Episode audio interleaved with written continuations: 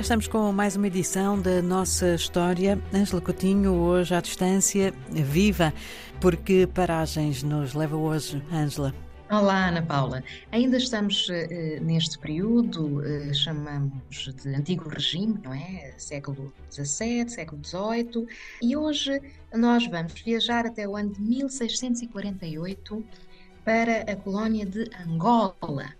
Uh, já falámos aqui aos nossos ouvintes da ocupação holandesa, mas uh, um facto que pode parecer curioso, uh, talvez julgo que grandemente desconhecido da maioria dos nossos ouvintes, prende-se com uma presença, uh, digamos assim, neste caso específico de comerciantes brasileiros, que se instalaram nesta região desde esta altura. Tão cedo? Não. Porque para que Portugal reconquistasse o território de Angola, foi preciso mandar uma frota armada justamente do Brasil. E foram os brasileiros, nesta data, 1648, que expulsaram os holandeses uh, de Angola. E a partir daí, uh, dizem uh, os estudiosos deste tema e deste período, que esta colónia passou a ser dominada por eles. Pelos brasileiros. O comércio de Angola foi totalmente dominado, sim, por brasileiros até 1730. Uh, eh, e vamos explicar um pouco como, uhum, não é? Uhum, uhum. é? É preciso ter presente, e já temos falado aqui de diversos reis uh, do Congo. Uh, os reis do Congo, entretanto, viraram-se contra os portugueses, apoiaram-se nos holandeses. a dada altura surgiu uma guerra civil no Reino do Congo e os brasileiros reorganizaram o, tráfico de escravos, não é? O chamado comércio triangular. Aquilo que se sabe é que os capitais portugueses eram investidos diretamente no Brasil e era a partir do Brasil que era fornecido capital, navios e mercadorias europeias aos agentes que estavam em Luanda e Benguela eh, e que eram as célebres famílias crioulas, não é, de Angola luso-angolanos de origem. Uh, estes agentes organizavam as caravanas de captura de africanos que eram escravizados uh, no interior não é, do, do continente.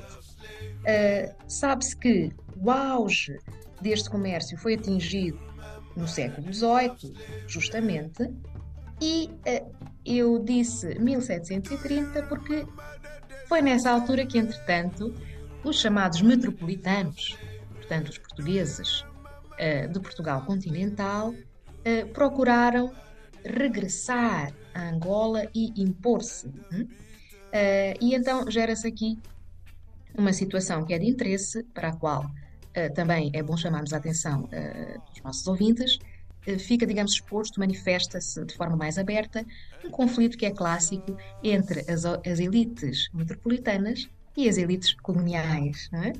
Os brasileiros retiraram-se então até a região de Benguela, porque de facto os comerciantes portugueses da metrópole uh, passaram a estar também presentes em Luanda, vendendo as mercadorias uh, europeias.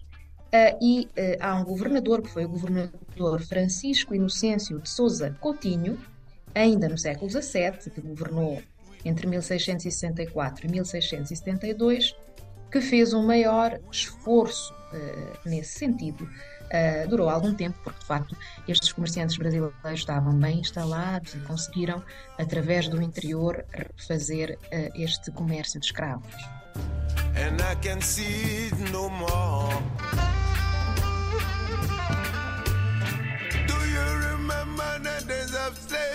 Muito mais complexo do que hum, imaginemos quando, quando não sabemos. Uh, estas situações são complexas do ponto de vista tanto político como uh, económico. Não só uh, havia todas estas estratégias, alianças, conflitos no seio dos, dos diversos reinos africanos, mas havia também a possibilidade de vender escravos a comerciantes franceses, a holandeses e a ingleses. Hum?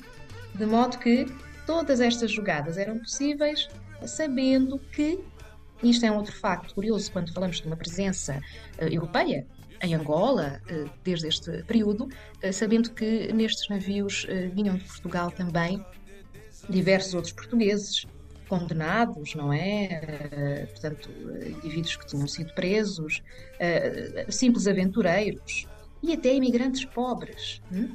que já nesta altura, século XVII, XVIII, iam procurar, digamos assim, outros meios de vida uh, na colónia de Angola. Portanto, esta presença europeia, uh, portanto, de, de, comerciantes e outros, é, é bastante uh, antiga nesta, nesta região. Mais dois apontamentos, uh, julgo que importantes.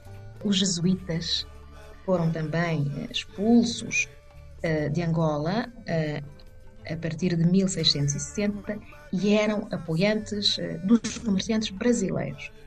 De referir que os historiadores chegaram à conclusão que, efetivamente, uh, o maior contingente de africanos escravizados uh, partiu desta região, Congo, Angola, por um lado, e, por outro lado, também se sabe que a então colónia portuguesa no Brasil foi o território no continente americano que recebeu o maior número de africanos deportados através deste processo do tráfico uh, no Atlântico.